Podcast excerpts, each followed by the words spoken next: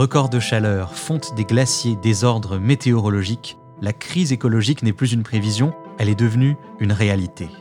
Faut-il céder au fatalisme? Trouverons-nous le courage d'entamer une grande transformation? Nous voilà à la croisée des chemins. Parce que nous croyons à la force de la connaissance et du collectif, et parce que nous devons regarder les choses en face, Veolia s'associe à Slate pour proposer Green Mirror, le podcast qui tend un miroir aux générations actuelles. Avec une fiction pour imaginer le futur peu enviable des générations suivantes si nous ne faisons rien, et des avis d'experts d'aujourd'hui qui nous présentent les solutions existantes et les réflexes à adopter pour construire un monde plus vert. Green Mirror épisode 4, 2050, la fin du smartphone depuis 2007 et la création de l'iPhone par Apple, près de 10 milliards de smartphones ont été vendus dans le monde. Pour les fabriquer, du plastique, du verre, du métal, mais aussi des matières rares. L'europium, l'yttrium, le terbium, des jolis noms pour des ressources très stratégiques présentes en quantité très limitée sur la planète. Prenez votre téléphone. Peut-être l'avez-vous déjà en main pour écouter ce podcast. Maintenant, soupesez-le. Il semble si léger, Pourtant, il a fallu en moyenne 70 kg de matières premières pour le produire. Si les matériaux rares qui le composent venaient à manquer, si les pays qui les produisent finissaient par ne plus accepter de les exporter, nous devrions tous apprendre à nous passer de ce fidèle compagnon et de bien d'autres objets qui font désormais partie de notre quotidien. Aujourd'hui, tout va bien. Mais dans 30 ans, qu'en sera-t-il? Ces objets feront-ils encore partie à coup sûr de notre quotidien? Pour le savoir, nous avons envoyé Léonard Ravel en 2050. Bonjour Léonard, vous revenez de ce mois de janvier 2050 où vous êtes allé à Paris pour le lancement d'un nouveau smartphone en quantité très très limitée. Oui, Rachel, euh, il y avait foule pour le nouveau Smart X. Certains n'avaient pas dormi de la nuit pour être les premiers devant le magasin parisien du fabricant père. Si en 2020 les clients se précipitaient pour être les premiers, en 2050, c'est tout simplement pour être sûr de pouvoir en acheter un. Pour bien se rendre compte, en 2019, il s'est vendu, selon les estimations des cabinets spécialisés, près de 1,4 milliard d'appareils. 30 ans plus tard, en 2049, seuls 500 millions ont été mis sur le marché, toutes marques confondues. Une offre bien en dessous de la demande et aujourd'hui, il n'y en a plus pour tout le monde. Le Smart X, vendu à un prix inimaginable aujourd'hui, 5600 euros, n'a été produit qu'à 20 millions d'exemplaires à l'échelle mondiale. Comme nous l'a expliqué Maël Lelong, porte-parole de l'entreprise Père. Nous n'avons pas pu en sortir plus de nos usines, qui ne tournent plus au maximum de leur capacité. Nous rencontrons des difficultés à nous procurer les matières rares nécessaires à la production des composants. Les quantités échangées sont très faibles et à un prix très élevé. Chez Père, nous faisons tout pour limiter leur emploi dans ce nouveau modèle.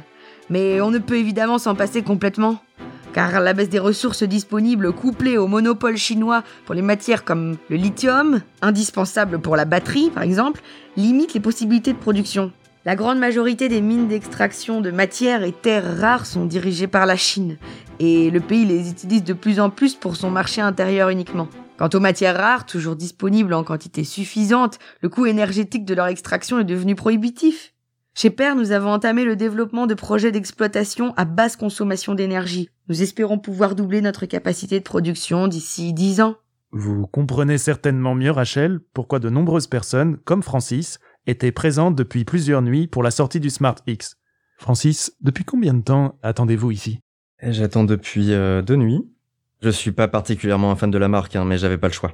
Mon téléphone a 8 ans maintenant, je l'ai fait réparer plusieurs fois, mais là, il arrive vraiment à bout. Hein. Il bug sans arrêt et je dois le recharger plusieurs fois par jour. Je rate des appels importants. Donc à force, bah, ça pourrait bien finir par me coûter mon travail pour lequel j'ai besoin d'être en contact régulier avec mes clients. Si on pouvait faire installer une ligne fixe à la boîte, bah, je le ferais mais elles ont été supprimées il y a une vingtaine d'années. C'est vrai qu'ils coûtent très cher, mais c'est un investissement essentiel. J'économise depuis neuf mois juste pour me payer mon outil de travail. Et ils sont nombreux, comme lui, à espérer repartir avec un exemplaire.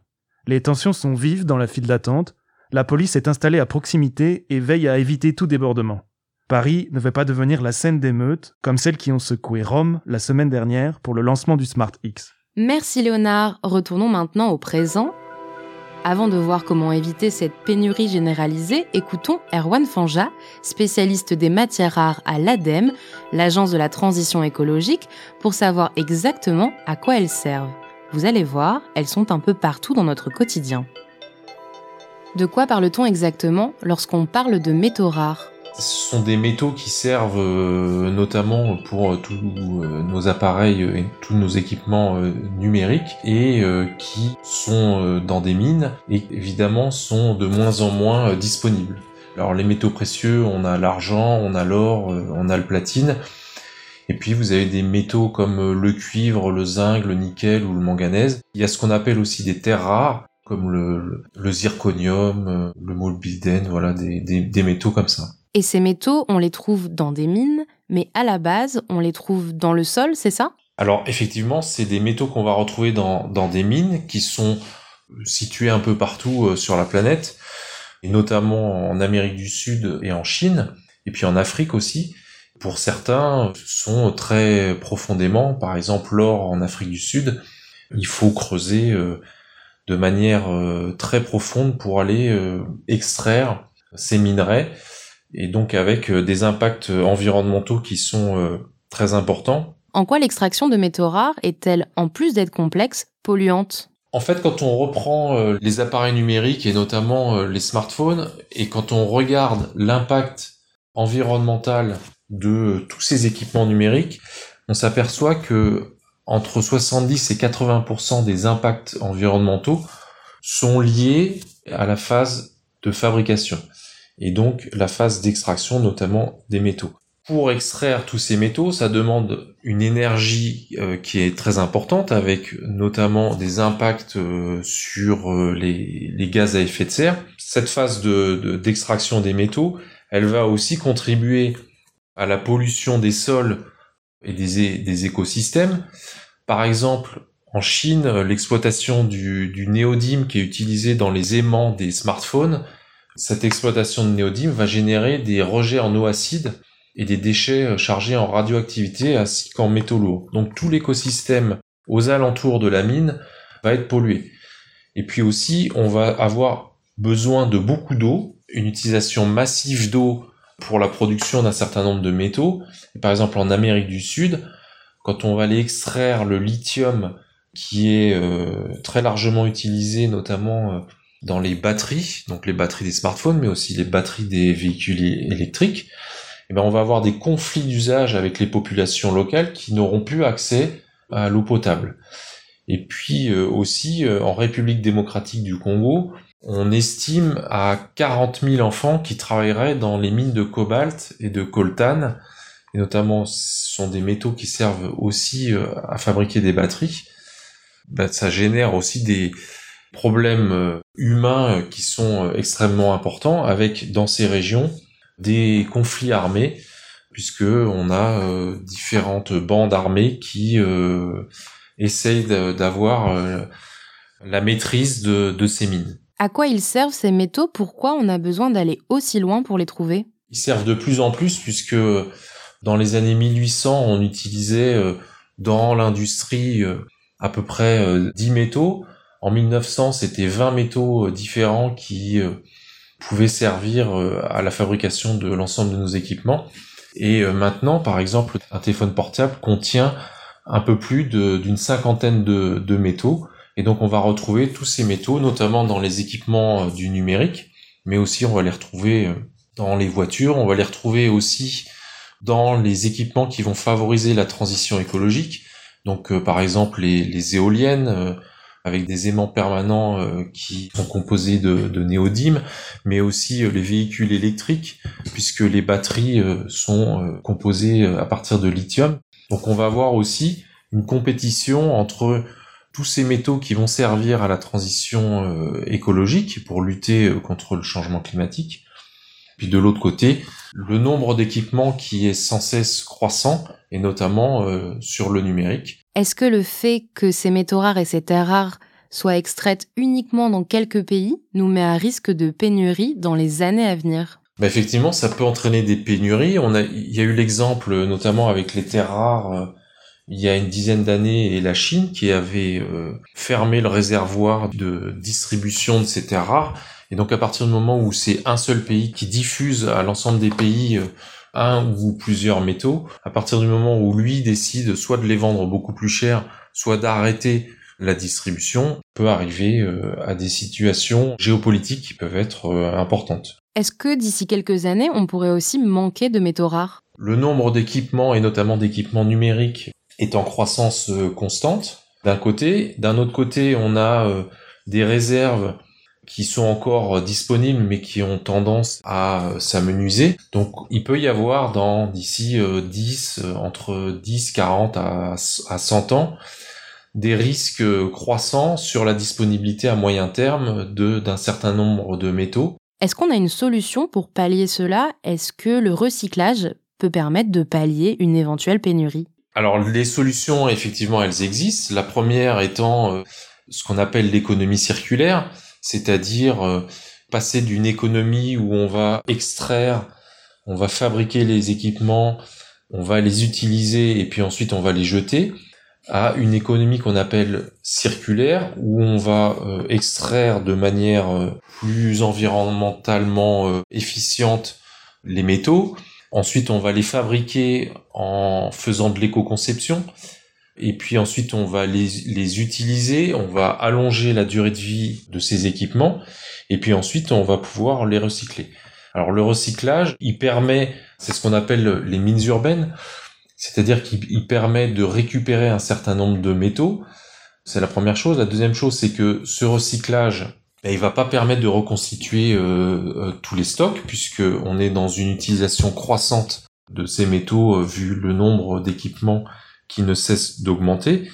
Et puis il y a un certain nombre de métaux qui de toute façon sont perdus parce que ils se retrouvent par exemple dans des peintures ou ils se retrouvent dans des huiles dans le futur, si on est amené à manquer de ces métaux rares, de ces terres rares, qu'est-ce qui pourrait se passer? Est-ce qu'on pourrait produire de plus petites quantités de smartphones? Est-ce que les prix des téléphones pourraient augmenter?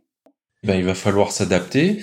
Soit l'adaptation, elle sera soit technologique en trouvant des nouveaux matériaux qui sont disponibles et qui pourraient remplacer euh, les métaux utilisés actuellement.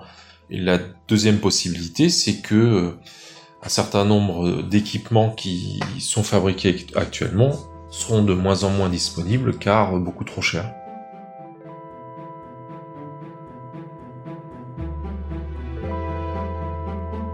L'urgence est bel et bien réelle si on veut pouvoir continuer à profiter des nouvelles technologies dans le futur. Une problématique sur laquelle planche Veolia depuis plusieurs années. Parmi les sujets en réflexion, une montée en puissance de l'éco-conception, l'utilisation de matériaux recyclés et surtout la mise en place de mines urbaines, comme nous l'explique Estelle Brachlianoff, directrice générale adjointe en charge des opérations chez Veolia. Chose assez spécifique avec ces métaux rares ou ces terres rares, c'est qu'on n'en trouve que dans quelques endroits dans le monde. Ces mines, elles ne sont pas réparties partout. Les terres rares, c'est essentiellement en Chine qu'on en trouve. Le lithium, quasi exclusivement au Chili. On comprend bien que du coup, on a un problème double qui est évidemment de leur rareté. Ces mines, une fois qu'elles seront épuisées, il n'y en aura plus. Mais aussi du fait qu'elles sont à un seul endroit dans le monde ou presque. Ce qui veut dire que ces pays, s'ils décidaient de reprendre euh, totalement le contrôle euh, de ces mines et en interdire l'accès à d'autres pays, on aurait un vrai problème géopolitique. Il n'est pas impossible qu'un jour on ait du mal à produire et à, acheter des téléphones portables parce qu'il n'y a plus assez de ces matières. Comment peut-on éviter les pénuries de matières rares? Alors comment on peut éviter ces pénuries? C'est là que la recherche et l'innovation intervient. Et cette solution, c'est l'économie circulaire, c'est le recyclage c'est les mines urbaines, puisqu'on les appelle parfois comme ça. Dans ce même téléphone portable qui consomme beaucoup de, métaux précieux pour être fabriqué, eh bien plutôt que de le jeter euh, dans une décharge ou de le brûler, peut-être qu'on devrait plutôt le recycler et refabriquer des nouvelles matières à partir de ça. Vous allez me dire, euh, on en trouve tellement peu dans un téléphone portable que ça vaut pas le coup. Eh bien si, si on prend des cartes électroniques, donc ce qu'il y a euh, à l'intérieur de votre téléphone portable, et qu'on les recycle, on trouve autant et quelquefois même plus de quantité en proportion de ces métaux rares que dans une mine. On trouve à peu près 50 fois plus d'or quand on recycle des cartes électroniques qu'il n'y a d'or dans une mine d'or. On a une partie de la solution. De quelle manière faut-il mettre en place ces systèmes plus circulaires? Alors ces systèmes plus circulaires, ils passent par euh, globalement l'organisation de filières, parce qu'il faut d'abord euh, les collecter, tous ces téléphones, les regrouper, pour en faire euh, des regroupements et des tas qu'on puisse après traiter. La deuxième étape, c'est qu'on investisse pour euh, refabriquer ces nouveaux métaux précieux, donc faire du recyclage, parce que ça nécessite des investissements. La bonne nouvelle, c'est que ça crée aussi des emplois.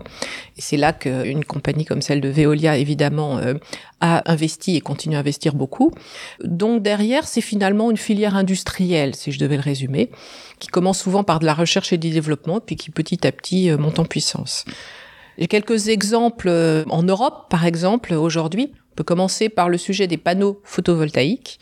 On a investi euh, chez Veolia il y a 2-3 ans dans une nouvelle usine très innovante au Rousset en France. Et qu'est-ce qu'elle fait cette usine? Elle prend des panneaux photovoltaïques, elle les recycle pour en faire évidemment du verre recyclé, mais aussi recycler du silicium, qui est une matière très précieuse et très rare. On a un autre exemple euh, de l'autre côté de la Manche, en Grande-Bretagne, où on, va à l'intérieur euh, des résidus qui sont des balayages de voirie, euh, donc en gros la poussière qu'il y a sur les routes euh, ou sur les trottoirs, et on le recycle. Qu'est-ce qu'on peut trouver dans les balayures de voirie Eh ben on trouve en l'occurrence du palladium et du platine. Donc là, j'en ai amené un peu. C'est du palladium. Là-dedans, dans cette petite fiole, il y en a quand même pour à peu près 500 euros. Mine de rien, c'est très précieux. Et pourquoi est-ce qu'on en trouve dans les balayures de voirie? C'est parce qu'en fait, il y en a dans les pots catalytiques. Et au fur et à mesure, les pots catalytiques répandent dans les gaz d'échappement qui eux-mêmes se terminent sur la voirie. Et donc, il y en a dans des quantités infinitésimales, mais qui sont pas plus, pas moins que les quantités que l'on trouve dans une mine de palladium. Ça se passe comment pour extraire les métaux des mines urbaines? Alors évidemment, ces mines urbaines, il n'y a pas de miracle. C'est comme dans une mine, vous vous retrouvez en face d'une roche, encore faut-il la purifier derrière pour extraire de l'or ou du palladium. Ben, c'est exactement la même chose, et c'est notre métier chez Veolia.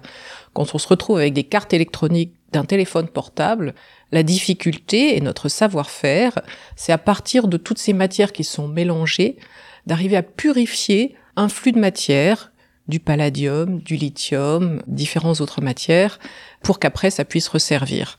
Ça nécessite de nombreuses technologies, certaines qui existent déjà, d'autres qu'on est en train de développer, sur lesquelles on a des brevets. Le recyclage, ça représente beaucoup de potentiel ou ça ne se joue en réalité euh, qu'à la marge? Alors après, je vous disais, c'est des quantités infinitésimales que l'on trouve comme dans une mine. Pour vous donner un exemple, un smartphone, c'est 300 mg d'argent et 30 mg d'or. Vous voyez, donc c'est des quantités très faibles.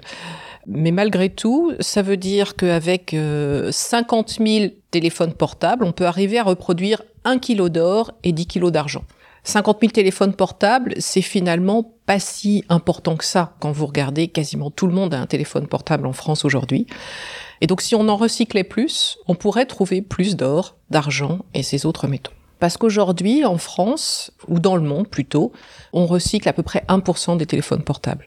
À l'échelle de l'Europe, c'est 35% euh, des déchets d'équipements électroniques qui sont recyclés. C'est 20% dans le monde. Donc je vous disais, la France et l'Europe sont un peu meilleurs que le reste du monde mais il n'en reste pas moins qu'il y a un potentiel gigantesque qui n'est pas encore exploité. Est-ce que ça peut permettre aussi de réduire le coût économique des métaux rares? Alors, en termes de coût, ça dépend généralement où on en est du cycle de développement ou du cycle de rareté de ces métaux-là. Il y a un certain nombre de choses qui, il y a 10 ans, on savait techniquement les recycler, mais c'était beaucoup plus cher que finalement de produire à partir de, de matières vierges. Et puis petit à petit, comme la rareté arrive, qui dit quelque chose est rare, évidemment, il est plus cher. Et donc, ça devient intéressant de recycler, y compris au niveau économique. L'argent, le palladium, le platine, il y en a pour 15 ou 20 ans. Euh, vous imaginez que sur tous ces matières-là, le recyclage, ça a une logique économique, au-delà d'avoir une logique, je vous le disais, environnementale. Pour les métaux vierges que l'on extrait, peut-on aujourd'hui envisager de le faire plus proprement? Je vous ai évidemment parlé des mines urbaines, mais il y a évidemment des mines plus traditionnelles un peu partout dans le monde. Ces mines-là, on a a priori un certain nombre de, difficultés à les opérer pour les entreprises. Ça consomme beaucoup d'énergie. À peu près 30% des coûts d'une mine, c'est de l'énergie. Là aussi, euh, une entreprise comme la mienne permet d'économiser cette énergie avec des solutions euh, technologiques intelligentes. Ça produit un certain nombre de déchets. On a aussi des choses que l'on peut faire par rapport à ces déchets des entreprises minières. Dans un certain nombre de cas, on arrive à retrouver de la matière pour les remettre là aussi dans le cycle de production. Et puis, il faut penser à, l'après-mine. Une fois que la mine est fermée, il ne s'agit pas que ce soit un lieu euh, à ciel ouvert dans lequel il n'y a plus aucune vie. Donc, on a des restaurations de sites dans lesquels on peut leur redonner une deuxième vie derrière. Le tout, évidemment, au sein d'un environnement euh, local et des communautés. Le pire, c'est quand la mine est totalement hors sol, si je puis dire. Et ce qu'on essaie de faire le plus possible euh, avec nos clients, c'est de la rendre intégrée à un environnement euh, local dans lequel ça crée de l'emploi, mais aussi un certain nombre de richesses au-delà. Pour faire simple, les mines traditionnelles, elles ont une empreinte environnementale qui peut être très élevée, dans laquelle on a une capacité à l'atténuer. Mais il n'en reste pas moins que les mines urbaines c'est une bonne alternative. En résumé, il y a donc plusieurs voies pour améliorer l'impact environnemental des nouvelles technologies. On a finalement sur ces métaux rares à la fois une solution traditionnelle euh, qui sont les mines pour lesquelles on peut limiter leur empreinte environnementale, une solution qui est en train de se développer petit à petit qui sont on va dire les mines urbaines, c'est-à-dire utiliser nos déchets comme des nouvelles mines, et puis il y a une troisième voie aussi, euh, en fait, je dirais que tout ça est évidemment complémentaire, qui est l'éco-conception. C'est-à-dire de travailler avec les metteurs sur le marché, les fabricants de téléphones portables, pour essayer de voir comment, dès le début, on conçoit ce téléphone ou cet objet électronique en l'imaginant une fois qu'on va le jeter, une fois qu'on va plus en avoir besoin, comment le rendre le plus recyclable possible, le plus facile à démanteler pour après aller trouver ces matières à l'intérieur de ce téléphone.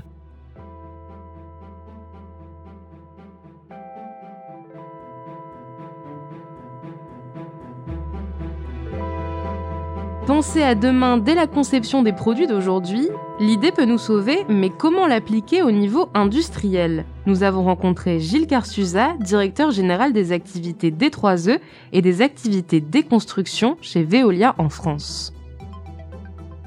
Mon smartphone aujourd'hui, est-ce que tous ces composants vont pouvoir être utilisés pour faire un autre téléphone? Alors la question est intéressante, elle doit se voir à deux niveaux et dans deux stades temporels. Le premier, bien préciser qu'un smartphone aujourd'hui c'est 200 grammes, environ 200 grammes, un petit peu moins, et c'est 50 matériaux différents, pour 50% du poids du plastique, des métaux ferreux, des métaux non ferreux, pour lesquels là aujourd'hui existent des boucles de recyclage, des fonderies ou des aciéries qui vont traiter le fer, qui vont traiter l'acier, qui vont traiter le nickel, qui vont traiter également l'aluminium. Après, on va avoir de gros éléments dans votre smartphone, ce sont les cartes électroniques. Et aujourd'hui, ces cartes électroniques, on est en train de créer des filières pour, à l'intérieur de ces cartes électroniques, passer par différentes technologies et être capable de massifier, de quantifier toutes les ressources dans un format qui permette derrière de les exploiter et de les remettre dans des schémas de production industrielle. Et est-ce que c'est plus coûteux de se fournir en matière recyclée qu'en matière vierge que l'on trouve dans des mines? Très clairement, euh, la mine urbaine, elle est différente de la mine de la mine géologique. Elle est différente euh, à trois niveaux. Déjà, il y a évidemment une différence d'unité de lieu. C'est-à-dire une mine géologique, c'est une unité de lieu. Une mine urbaine, il va falloir vous mettiez à disposition des moyens de collecte importants pour aller massifier, récupérer, collecter les gisements. Ça, c'est un élément. La deuxième chose, c'est la composition physico-chimique. J'en parlais tout à l'heure. Une mine aujourd'hui telle qu'elle est exploitée, une mine d'or, une mine de cuivre, vous savez que votre cuivre que vous allez exploiter, il va avoir la même composition et il n'y aura aucune différence. Par contre, ce que vous allez récupérer, les produits que vous allez récupérer en post-consommation, effectivement, l'or, il va être contenu de manière différente d'un produit à un autre. Donc, il va falloir réfléchir en termes d'innovation et de R&D sur ce qu'on est en mesure de faire. Quand on sait que ça prend 15 ou 20 ans de mettre en place une mine pour collecter des terres rares ou des métaux rares, est-ce que ça vaut aujourd'hui plus le coup d'utiliser des matières recyclées que de construire de nouvelles mines? Alors sur le papier c'est plus intéressant. Euh, L'enjeu et le point bloquant c'est réellement de concevoir la technologie et le bon business model qui est capable de s'adapter le plus largement possible à tous ces produits euh, obsolescents ou tous ces produits euh, post-consommation. Donc il y a un réel enjeu là-dessus et une des difficultés, c'est que finalement une mine, sa durée de vie, ça va être 15, 20, 30 ans. Potentiellement, nous, nos produits, ils évoluent tellement rapidement qu'il va falloir qu'on conçoive des technologies qu'on puisse amortir sur des délais plus courts. Je parle des téléviseurs. Les téléviseurs, vous avez vu sur les 20 dernières années, on est passé des technologies CRT, qu'on connaissait euh, à la fin du XXe siècle, même un peu avant. Et maintenant, on est sur des écrans plats et différentes technologies d'écrans plats. Et par exemple, le plasma, on voit que le plasma, on en faisait dans les années 2000. Aujourd'hui, on n'en fait plus du tout. Donc, ça montre que les technologies évoluent parce que les consommateurs veulent des évolutions et parce que les industriels également font évoluer leurs produits. Donc, ce qui veut dire que nécessairement, nos unités de recyclage, elles doivent évoluer également. Et c'est une des vraies complexités, ça va être de designer des process de recyclage qu'on soit capable d'adapter très rapidement à l'évolution des produits. C'est critique, sinon ça marchera pas. Est-ce que vous auriez un exemple de métaux qui serait intéressant d'aller recycler mais qu'on ne recycle pas encore? Aujourd'hui, en l'état actuel de l'innovation, de la R&D et de tout ce qu'on a industrialisé sur nos sites de traitement des, des D3E, on va rechercher une quinzaine de composants, les plus simples. Sur combien? Si on prend l'exemple tout à l'heure du smartphone, euh, on a une, entre 40 et 50 composants. Donc effectivement, on a aujourd'hui des métaux rares qu'on ne va pas chercher. Et je dirais que le meilleur exemple, c'est euh, l'indium. L'indium, aujourd'hui, on le trouve sur les dalles d'éclairage des écrans LCD, de nos écrans plats. Et c'est une vraie source qu'on pourrait aller euh, chercher parce que euh, l'indium est majoritairement de la même manière dans les, dans les pays asiatiques. Or aujourd'hui, la boucle de recyclage n'existe pas. On sait qu'il y a des choses à faire là-dessus, mais on n'a pas démontré l'équilibre entre recyclage et, et économie. Parce qu'il faut aussi arriver à trouver un business model qui permette de justifier les investissements nécessaires et la mise en œuvre d'unités industrielles de recyclage. Est-ce que vous sentez un engouement des industriels ou de la filière des nouvelles technologies en général pour le recyclage, pour cette nouvelle façon d'aller collecter des métaux rares et des terres rares? Je dirais que la première chose qu'on voit, c'est un vrai support euh, du ministère de la Transition écologique, de l'ADEME et de tous les dispositifs dont on bénéficie. Je pense aux investissements d'avenir également euh, qui sont aujourd'hui proposés sur ces sur les projets, notamment le projet sur lequel on travaille, le projet de sur les cartes électroniques sur lequel on travaille actuellement chez Veolia. Donc oui, il y a un vrai soutien. Je pense qu'il y a une vraie appétence également des industriels. Il y a un réel intérêt à travailler sur cette filière, sur la partie filière aval. On maîtrise la filière amont qui est la filière de traitement. Derrière, on sort des matières. Ces matières, finalement, on les renvoie chez d'autres industriels pour qu'elles continuent à être transformées. L'idée qu'on doit avoir, c'est d'aller plus loin dans la valeur ajoutée et plus loin dans la production de matières qui soient directement incorporables dans des cycles industriels. Concrètement, qu'est-ce que j'en fais de mon smartphone, de mon écran, de mon grippin est-ce que je le ramène en magasin? Est-ce que je l'amène directement en déchetterie? Il y a plusieurs systèmes de collecte aujourd'hui. Hein. Le, principal, c'est effectivement les déchetteries. Après, il y a les reprises un pour un. C'est-à-dire que vous changez votre gros électroménager froid ou hors froid, ben, il y a une obligation euh, pour les distributeurs de reprendre. Donc ça, ça se fait très bien. Et puis derrière, il y a des bornes d'apport volontaire que vous allez retrouver, surtout en milieu urbain, partout dans vos supermarchés et sur lesquels vous avez euh, essentiellement du écosystème ou du écologique qui euh, derrière viennent collecter. Donc ça c'est pour vraiment ce qu'on appelle les petits appareils en mélange, hein. votre sèche-cheveux, votre bouilloire, il faut les mettre à cet endroit-là. Et là vous avez la certitude qu'aujourd'hui ces produits ils rentrent dans une filière d'excellence qui va suivre avec une traçabilité complète entre le moment où on collecte et le moment où euh, ben, on valorise ce qui ressort de, de ces produits. Donc l'enjeu des prochaines années, c'est d'arriver à développer des filières spécifiques pour que chaque métaux rare, chaque terre rare puisse être recyclé Est-ce qu'on pourra le faire sur tous les métaux rares et sur toutes les terres rares? Très honnêtement, j'y crois pas. Par contre, euh, qu'on mette aujourd'hui euh, des financements publics, privés, des industriels, donc des groupes de travail pour avancer sur des sujets qui sont, je pense, stratégiques pour notre pays, oui, c'est une évidence, il faut qu'on continue à avancer. C'est mis en place depuis 3, 4 ans, il y a des projets, des projets qui vont déboucher, il y en a certainement d'autres à mettre en œuvre. Ce sur quoi on travaille aujourd'hui chez Veolia, ce sont des projets structurants et ce sont des projets qui ont un intérêt au-delà du groupe, qui ont un intérêt, je pense, euh, pour euh, le sujet des métaux rares au niveau de la, au niveau de la France.